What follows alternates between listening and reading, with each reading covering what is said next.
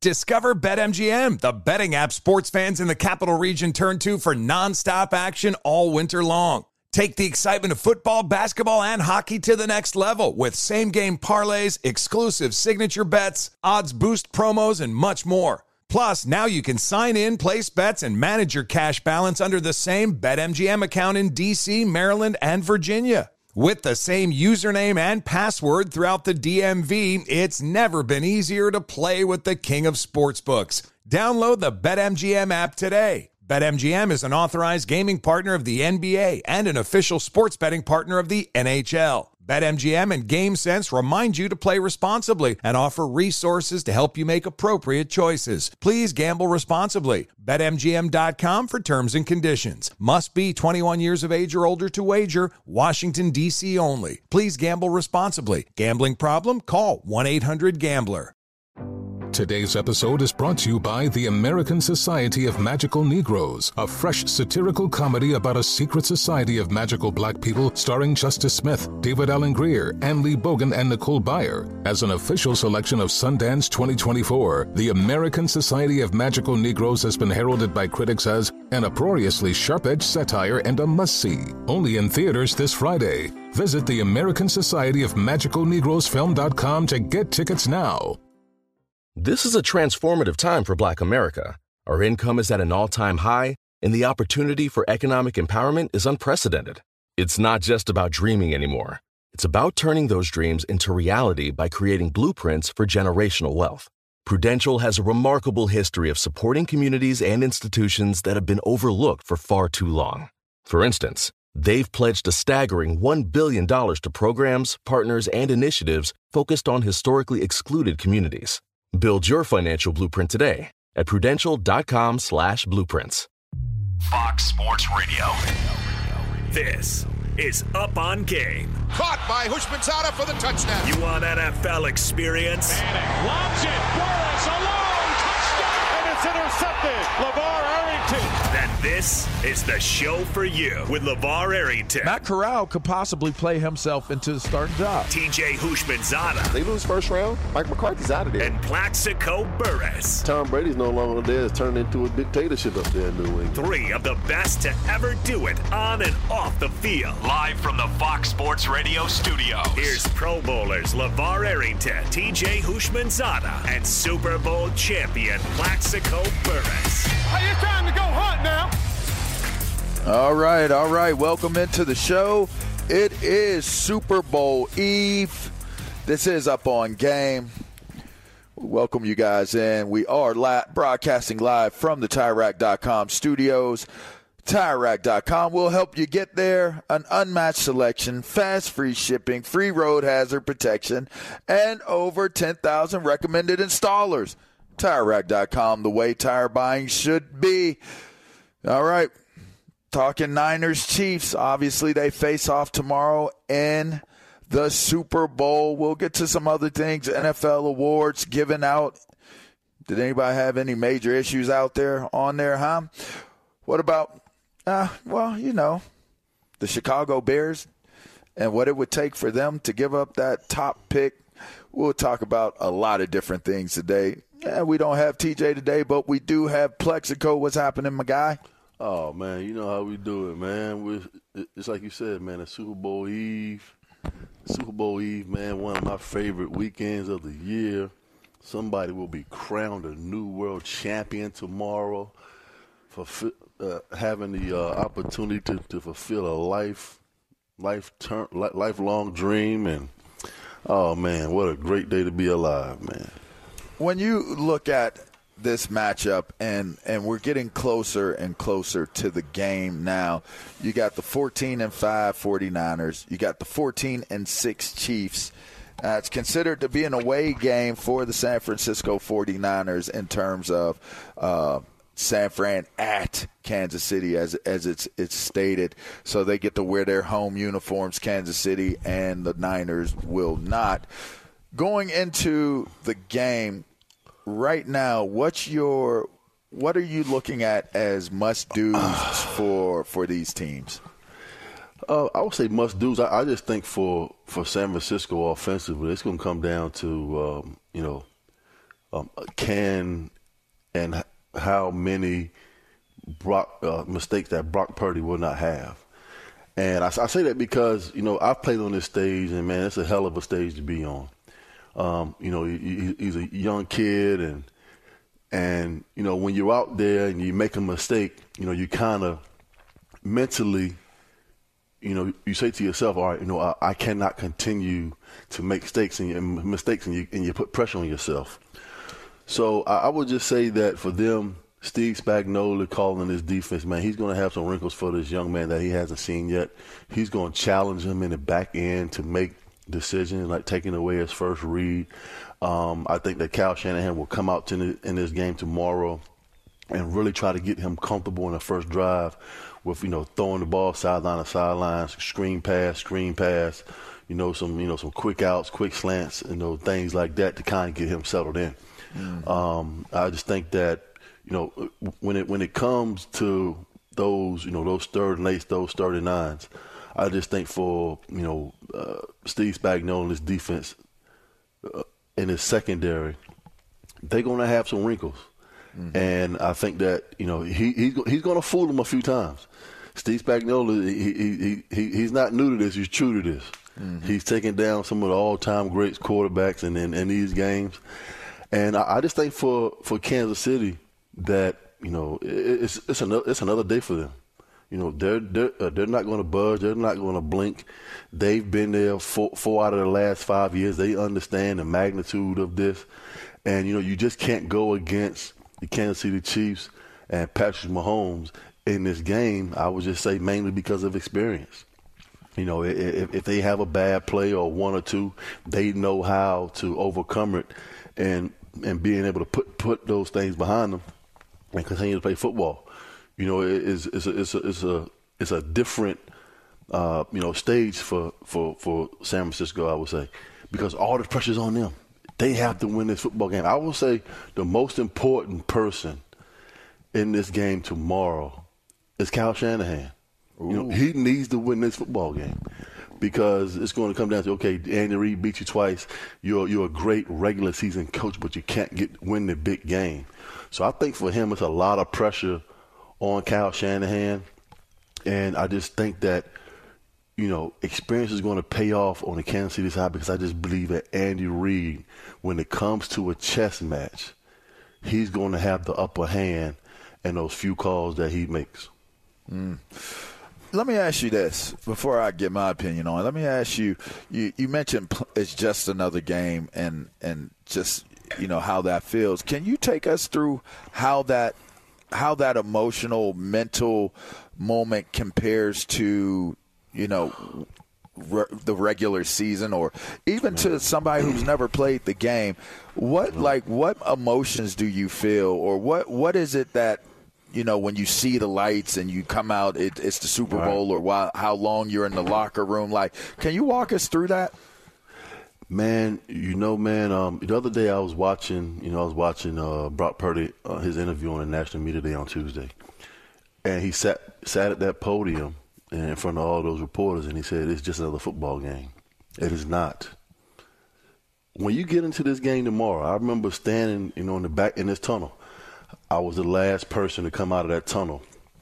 And man, you, your heart is beating so fast. You want to get to start the playing, but you have to calm yourself down to not like blow a blow a fuse in, in like the pregame because it's like 20, 30 minutes before when you come out of the tunnel and before the actual kickoff with all the festivities and national and uh, and Star Spangled Banner and all of those things. And man, I'm not lying, man when when they raised those NY flags up and we ran on that field, the moment I stepped foot on that field, for the next four hours, man, I did not feel my feet hit the ground. Mm. I mean, it's that exhilarating of a feeling to be out there and understand. And you like, damn, this is for it all. Like I'm here, and and and and the first thing you think about, it, it takes you back to your childhood when you first started playing football. Like your mom and your dad, they drop you off. And from that first day, as a young man, you wanted to get to this. And now you're there. And you got, I was on the sideline saying to myself, I'm like, man, I'm here, but it's still a football game to be played. Like you're so excited mentally that you have to, you know, bring it back down to really focus on your job at hand. And when the game started, I said to myself, I said, man, oh my gosh, man, this is the this is the most physical, fastest football game I've ever been a part of. And from a from a uh, you know a technical standpoint, scheme or whatever the case may be, man, everybody did their job to the T. Mm-hmm. And you played so hard that you couldn't play harder. I've never played a harder football game in my life, and you understand when you get there how much it means to everybody, just on the level of effort that you're giving because you've never given this kind of effort before. You surprise yourself. Right. Like you ain't know you could get that type of effort. You did not know that you could do this. And the and the and the, and the, and the young men that you're in the huddle with and the men across the ball, like they we bring it out of each other. And you like, man, everybody is playing like balls to the wall, fast, effort, physical. Nobody cares. Nobody, nobody cares about nothing but winning that football game. Mm. That's, that's that's amazing to me. Um, so I, will say this going into the game, as as I look at the week and how it's unfold, I think Thuney is going to be a big a big loss. They're going to have to you know figure out how they're going to move um, the the offense Chiefs line with without one of their Pro Bowlers. Uh-huh. Um, and, and you know what? When I look at you know they they you know, you look at some of the injury report and you see a toe for George Kittle or a knee and foot for Arik Armstead or, you know, a guy like Trent Williams is on rest. Like when you when you see those notes when you're looking at the game coming into it, you wonder like, okay, they just have him listed because he's on the list, but is he listed because there's some sort of significance to it? You know, I try to look at like the small little details yeah. of it. You know what I mean? And and does that become a factor in why something happened differently than what it did if or it would have if that person wasn't, you know, on the injury report and you're wondering if that injury plays a part. But looking at this as a whole, I really believe that Kansas City is going to be able to run the ball. I think they're going to be able really to establish do. the run. I think Pacheco runs that ball hard as hell. I think Andy Reid, while you're giving Kyle Shanahan the, the nod as the most important player in this one, I'm gonna give it to Andy Reid. And the reason why I'm gonna give it to him and Spagnuolo as a as a one A is because Andy Reid knows he has to control the line of scrimmage and he knows he has to control the flow of this game, which they can. Which the, if they can run the ball I believe they can. That becomes a much easier a route for them to do so. Let me give you a stat. The San Francisco 49ers in the last two games in the playoffs, they are giving up 158 yards on the ground and 5.6 yards a carry. That's almost six yards a carry. In the regular season, yeah. that is dead last out of 32 teams in the NFL. Jeez. So when you say that the Kansas City Chiefs can go out there and establish the run, you are exactly right. If I'm Andy Reid and I'm looking at you know this this defensive front, which hasn't been very active up to this point. Everybody knows about Chase Young, and everybody's talking about the effort he was given uh, in that Detroit in, in that Detroit game or whatever the case may be. But I think he is going to stick. He's going to stay true to himself, run the football, and let Patrick Mahomes work off the run game, which he's going to be nothing but sensational. So I do expect Kansas City to run the football and run it fairly well.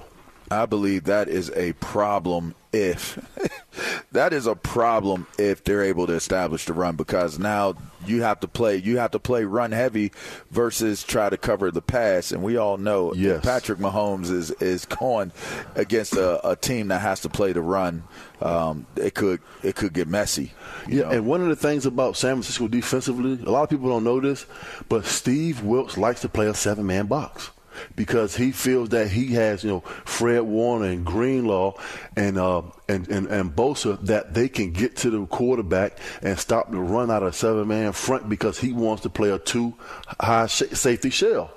So he's going to have to make a decision. He's not going to be able to let Kansas City run the ball with a two high safety. He's going to have to play some single coverage in this football game, which I think he will be able to get away with because of the single fact that these wide receivers have not been that productive all, all season long. We see Rashee Rice, he's coming on. So Patrick Mahomes is leaning on him a little bit more, trusting him. MVS, we saw the play that he made, you know, the ice the game against uh, the, the, Detroit Lions, and everybody knows about Kelce. I think that they're going, they're going to have to find a way to stop Kelce from getting double digit catches. Mm-hmm. So, with that being said, you're going to have to put that, that, that eighth man in the box and get out of that zone defense because Steve Wilks does not want to put those corners and those safeties and one-on-one situations because he doesn't want to give up the big play. So he's gonna have to make a decision tomorrow. Either uh-huh. play single high, put the eighth man in the box to stop the run because you're not going to be able to stop the Kansas City Chiefs with a seven-man box. Chip Kelly leaves for Ohio State for an OC job. We're going to get to that. NFL awards they were given. Any major issues with it? We'll check on that. We'll see what we got going on with that. This is Up on Game. That is Plaxico Burress. This is Fox Sports Radio. We're going to take a quick break, and then we're going to talk about those topics on the other side of it, all right? It's Up on Game. We'll be right back. Fox Sports Radio has the best sports talk lineup in the nation. Catch all of our shows at foxsportsradio.com. And within the iHeartRadio app, search FSR to listen live. Hey, gang, this is Jay Glazer, host of Unbreakable, a mental wealth podcast. And every week, we will have on leaders from sports, entertainment, like Sean McVay, Lindsey Vonn, Michael Phelps, David Spade, Guy Fieri, and also those who can help us in between the ears. Anyone from a therapist to someone like Ed Mylett or Jon Gordon. We've all been through some sort of adversity. To get to the top, we've all used different tools. Listen to Unbreakable with Jay Glazer and Mental Wealth Podcast on the iHeartRadio app, Apple Podcasts, or wherever you get podcasts.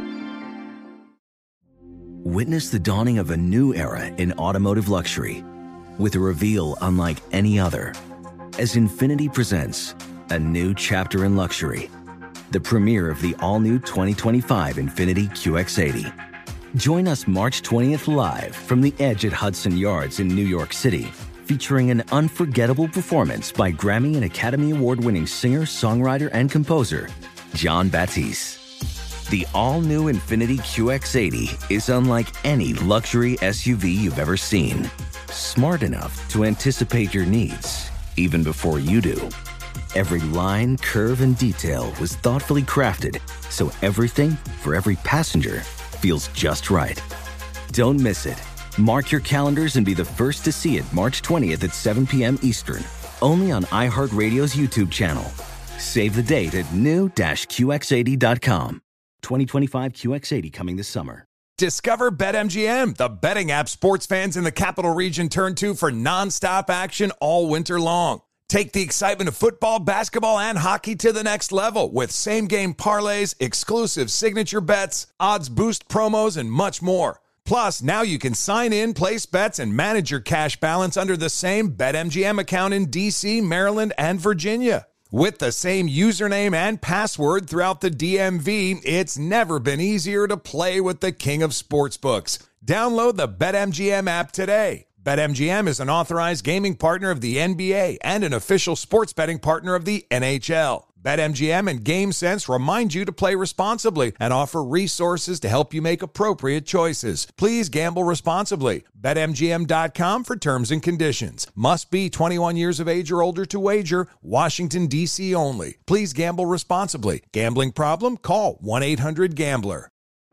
Today's episode is brought to you by the American Society of Magical Negroes, a fresh satirical comedy about a secret society of magical black people starring Justice Smith, David Alan Grier, An-Li Bogan, and Nicole Byer. As an official selection of Sundance 2024, the American Society of Magical Negroes has been heralded by critics as an uproariously sharp-edged satire and a must-see. Only in theaters this Friday. Visit the American Society of Magical Negroes Film.com to get tickets now.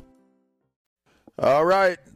Falcons owner Arthur Blank says Bill says some interesting things about the Bill Belichick non-hiring. We will, as I mentioned, get to the UCLA head coach leaving to be an OC at Ohio State. That that'll be pretty interesting to talk about. We are live from the tire TireRack.com studio. That's Mr. Plaxico Burress. I'm LaVar Arrington, and shortly after the show, our podcast will be going up. So if you miss any of today's show, just be sure to check out the podcast. Just search Up On Game wherever it is you get your podcast, and be sure to also follow, rate, and review the podcast. Again, just search Up On Game wherever it is you get your podcast from, and you'll see this show posted right after we get off the air. All right. Uh, Plaxico, there, the NFL awards were given out yesterday. Mm-hmm. I, am gonna have Bo. Bo, can you please assist us on this one? Let's go through from from lowest level to top level. Just give us the finalists and the winner. And Plex, I just want your reaction on who won. Did they get it right? Okay, cool. So we'll start with the coach of the year here. Uh, the finalists you have John Harbaugh of the Ravens, Kyle Shanahan of the 49ers, Dan Campbell of the Lions. And then in second, you got DeMeco Ryans of the Texans, and the winner was Kevin Stefanski of the Browns. Him and uh, Ryans actually finished tied points wise, but Stefanski had one uh, one more first place vote, so he ended up winning that one. There you go. What you think, Plex? Did they get it right? Um, you know what? I think they got that one wrong. I think out of everything, uh, out of all the awards for this season, I believe that DeMeco Ryans was he earned to be the coach of the year with this with this team. You institute a, a, a rookie quarterback. He is the rookie of the year. You draft uh, Willie Anderson Jr. from Alabama with the third He's pick. a rookie of the year. He's a rookie of the year on defense. Yeah. And you take a Houston Texans football team in the gutter. And everybody thought that even myself, we've talked about it on the show, that the Houston Texans, the Arizona Cardinals, and the the uh, Carolina Panthers were going to be three of the worst teams in football. Mm-hmm. This man came over from San Francisco and put this team and wins the AFC South and takes them to the playoffs. And listen, I get, I I don't I I don't know how or who was voting or how that, how it goes. But if you look if you look at this Cleveland Browns team, I get it. You know, Joe Flacco wins the wins the uh, comeback player of the year. You really don't expect. You know, you really you really don't have any expectations for this football team after Deshaun Watson goes down. But you still have one of the best defenses in all of football, and Myles Garrett wins the Defensive Player of the Year award, which a lot of people are chirping, saying that T.J. Watt should have won it. But I believe that they got that right by giving Myles Garrett Defensive Player of the Year. But when it comes down to, if you look at both of these football teams, and you look at their rosters, and you look at this defense from the Houston Texans and what DeMeco Ryans was able to do with this bunch of guys who are basically a bunch of no names before the season started. And everybody's saying, oh, you're starting a rookie quarterback, and everybody knows how, how that goes. He's going to have some ups and downs.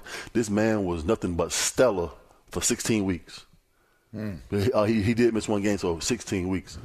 But I think DeMeco Ryan should have been the coach of the year. And I believe everybody would agree with me to the fact that he should have won this award. I, I, while I'll say Stefanski overcame a lot, and I'm not mad at the pick, he didn't win the division with overcoming all of those difficulties. Mm-hmm. DeMeco Ryans overcame all those things you said and won the AFC South in his first year, and as you mentioned, with a rookie starting, I kind of felt like it should have went to DeMeco Ryans as well, but I wasn't upset um, it wasn't overly egregious considering he had to overcome losing his his best running back, losing losing so many people to injuries. Deshaun Uh-huh. Watson still ain't really played, so I, I'm not mad at it. But let's go to the next one, Bo. Uh, yeah, next up, comeback player of the year. Obviously, uh, as Plax mentioned, uh, Joe Burr or Joe Flacco ended up winning this one. Yeah. Uh, finished with less first place votes than Damar Hamlin, who came in second, but uh, Hamlin didn't get much support outside of that, which uh, just goes to show that playing for the Jets might be the worst thing someone can do in the NFL. Jeez. Oh man, what you think? Uh, you know, you know what? Looking at Joe Flacco and the situation that the Cleveland Browns put him in, obviously with Deshaun Watson going down, uh, for him to basically come off the couch and you know to will this football team to uh, just like you said, they didn't win the division, but they did. Uh, you know, J- Joe did come out and give them some life. So you know, I would say t- to to that point that he was deserving, even though I believe he only played like six or seven games. I don't know how you make that decision, but I, I, I guess that he was the, you know, uh, he was the only, oh he, oh, he started five games and he went come back player of the year. Uh, you had James, you had James Williams up there, Jameson Williams up there in Detroit who's coming off of ACL, who played all, you know, 17 games. So I, I thought that he was deserving also. But man, you know how it goes, man. You, you get a 16 year quarterback, 16 year veteran to come off the couch and you know put together a string of wins for for a football team and not have them just content, you know, uh, go down the drain. So uh, you know, I, I would say that to that point, then you know, uh, Joe was deserving. I'll say this: you you came back from death, yeah, to come back and play a game. Right. I just think Damar Hamlin should have got it if he played one snap he should have got it. Right. And I know some people may disagree with that, but that man was on his deathbed and not only recovered from being on his deathbed, but actually got back into playing the game and was able to get back on the sideline and play a play. I don't care if it was a play that right. that to me, that's that is to understand because, those daunting odds. That's that's right. crazy that he didn't get it. My opinion. I, I never thought the young man would play again. You are exactly yeah, right. I mean, that's that's how I looked at it. But shots out to to Joe Flacco. I mean, he was deserving, um, but I just felt like that was like a bigger deal in terms of well, the the world watched him basically die on the field and and then get resuscitated and come back. But there we go. What you got? What you got, Bo? The uh, obviously the defensive rookie of the year, uh, offensive rookie of the year, both go to the uh, Texans pair. C.J. Stroud, no real uh, complaint with C.J. Stroud yeah, there. Yeah. Um, right. Will Anderson Jr. He finished with uh, two more first place votes than Jalen Carter of the Eagles and Kobie Turner of the Rams, which uh-huh. uh, that might be a little more egregious. Kobie Turner had a uh, really good rookie season, but maybe he got penalized playing next to uh, Aaron Donald there.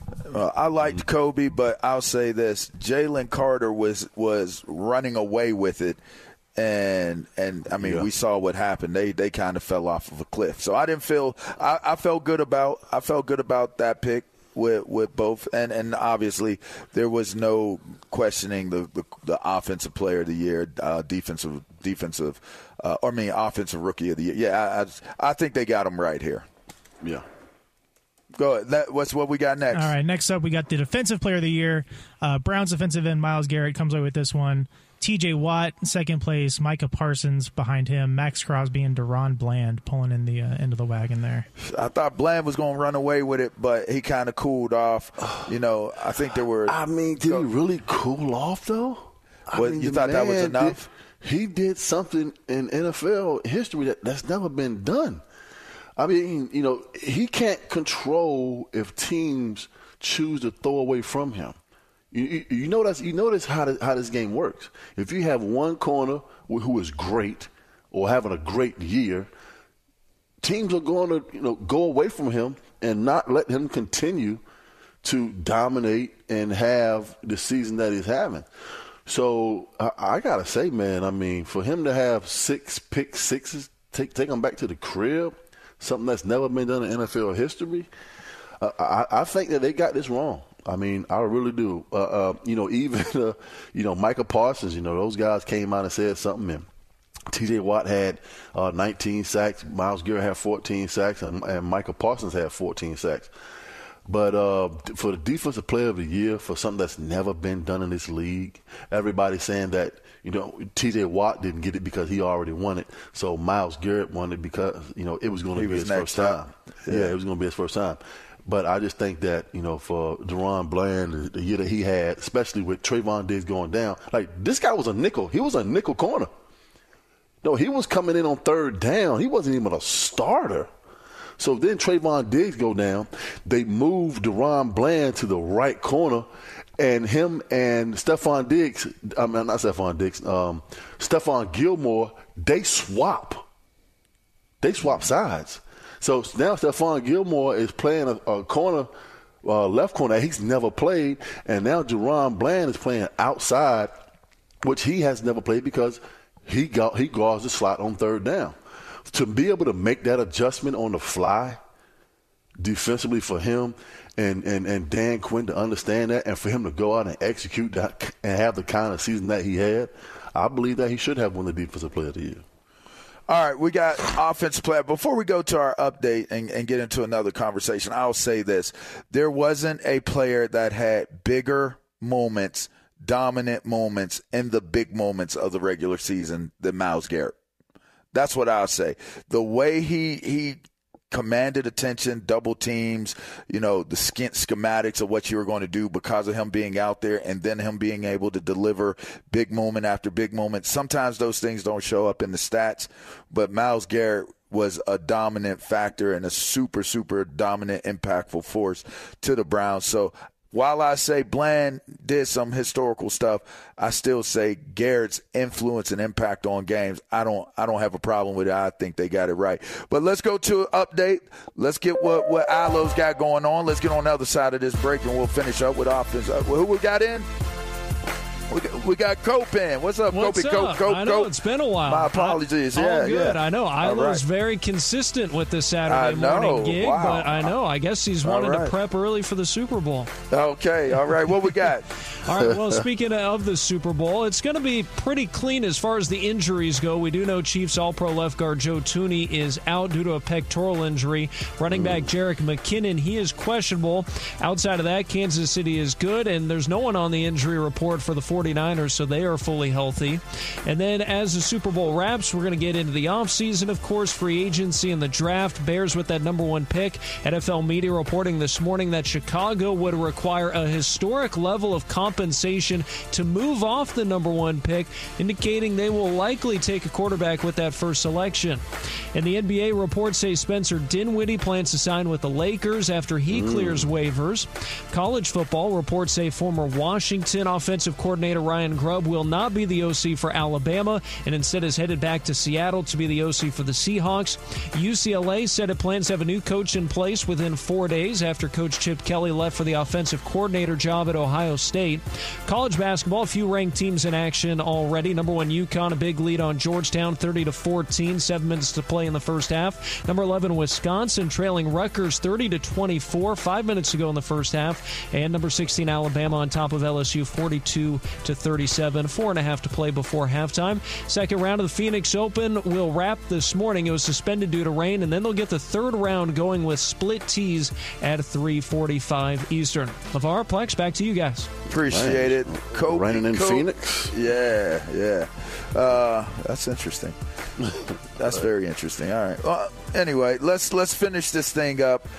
Offensive Player of the Year. Um, obviously, give give it to us, Bo. Let's let's get it. Uh, Christian McCaffrey, uh, no surprise there, won Offensive Player of the Year. He finished ahead of uh, Tyreek Hill, CeeDee Lamb, Lamar Jackson, and Dak Prescott to win that award.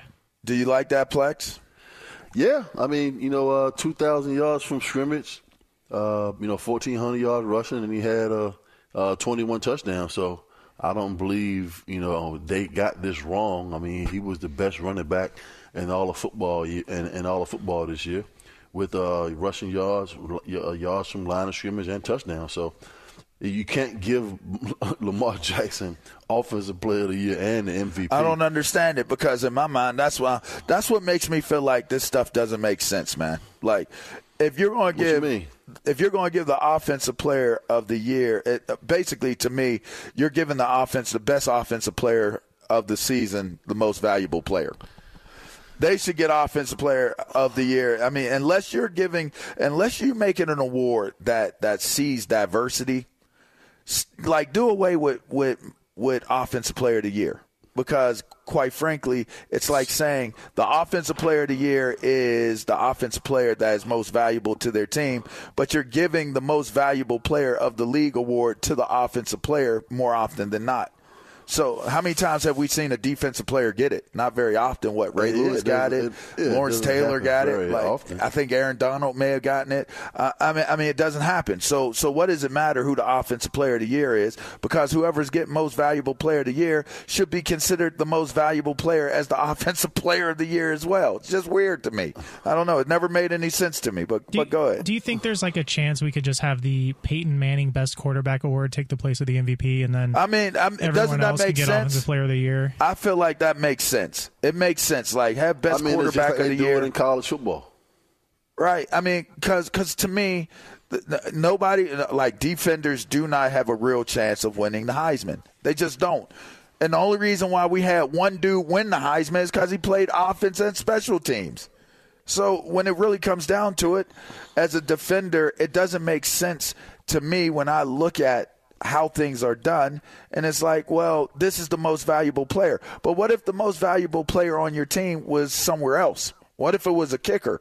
How many times have we ever seen a kicker win the Heisman or win national? I think Mark Moseley won um, most valuable player at one point. I, I think so. I don't think Yeah. it's going to happen. I I mean, but I'm just saying, why? I mean, it's a discriminatory award. Why not just make it make Yeah. it different? Because to I me. Christian McCaffrey, outside of Lamar Jackson, would be the one that I say was the most valuable offensive He would- player to yeah. their or most valuable player in the league to their team. Period. He would be, this, he would be the second. Christian McCaffrey is the second best player offensively. Basically, what you're saying. Yes. Yes, that's exactly I, what I'm I- saying. I, I agree, 100. percent Okay. but that's but that's not what the award is about.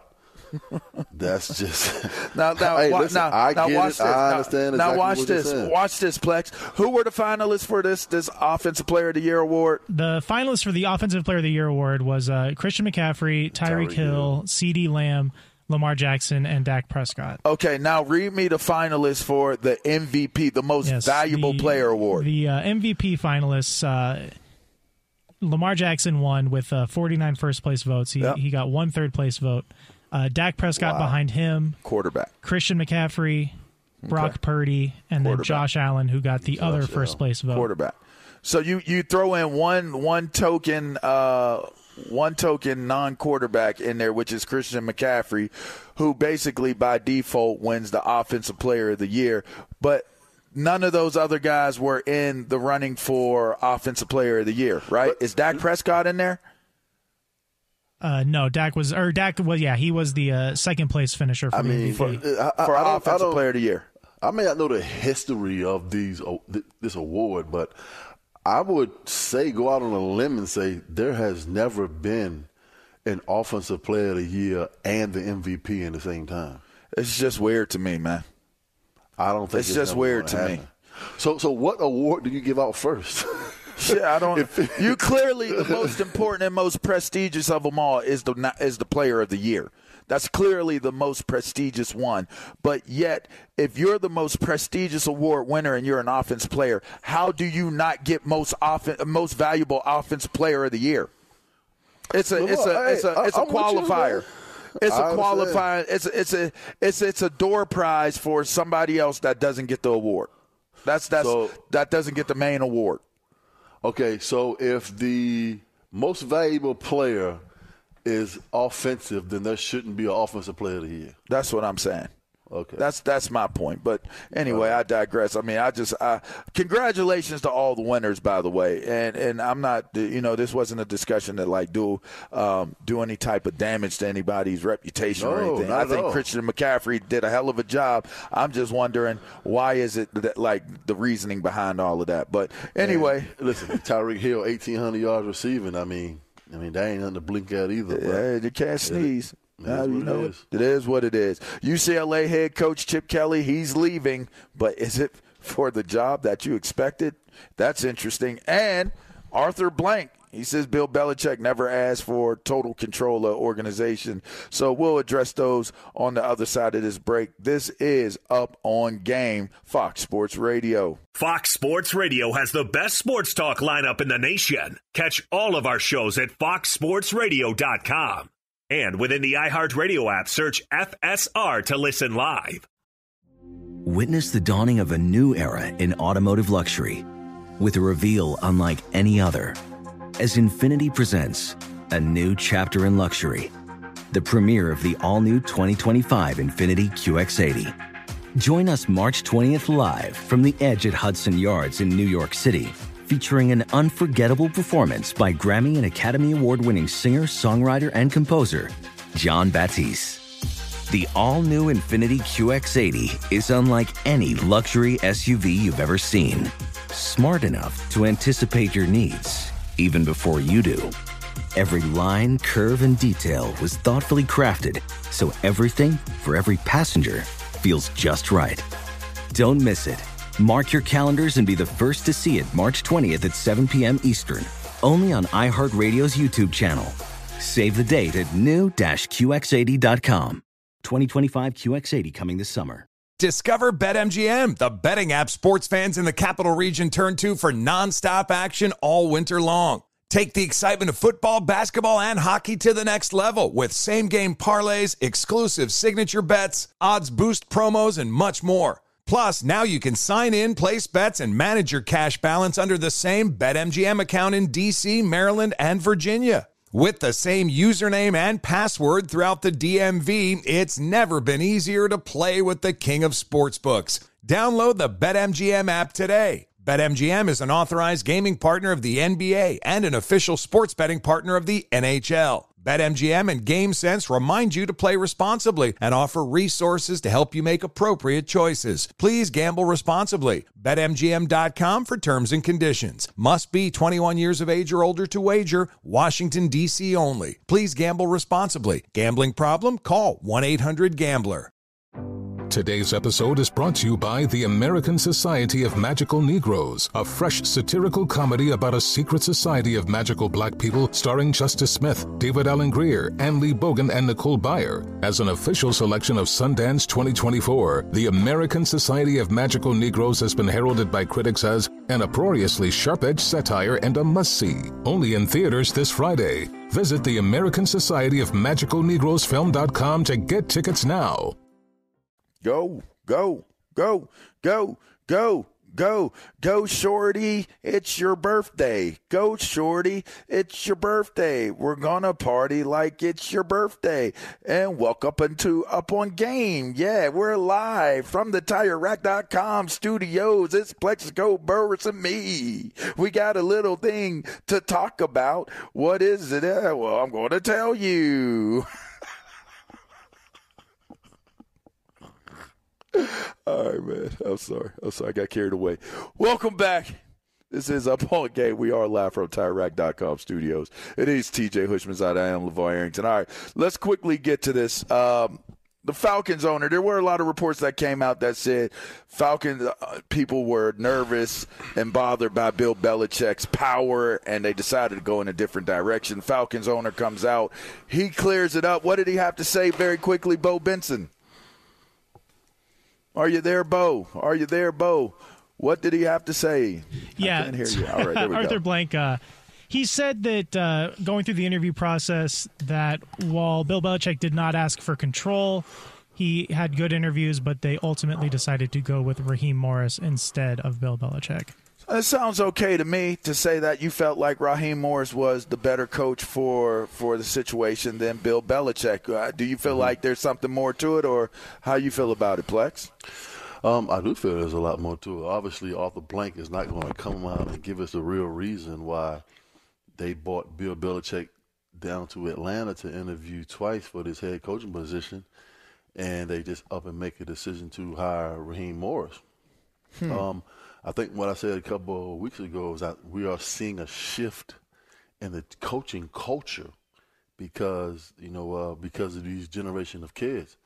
Um, obviously, Raheem Morris is uh, you know he, he's a, he's a, he's a younger coach, and you know obviously being in Atlanta, um, you know he fits the city. Uh, I think uh, for What the you mean?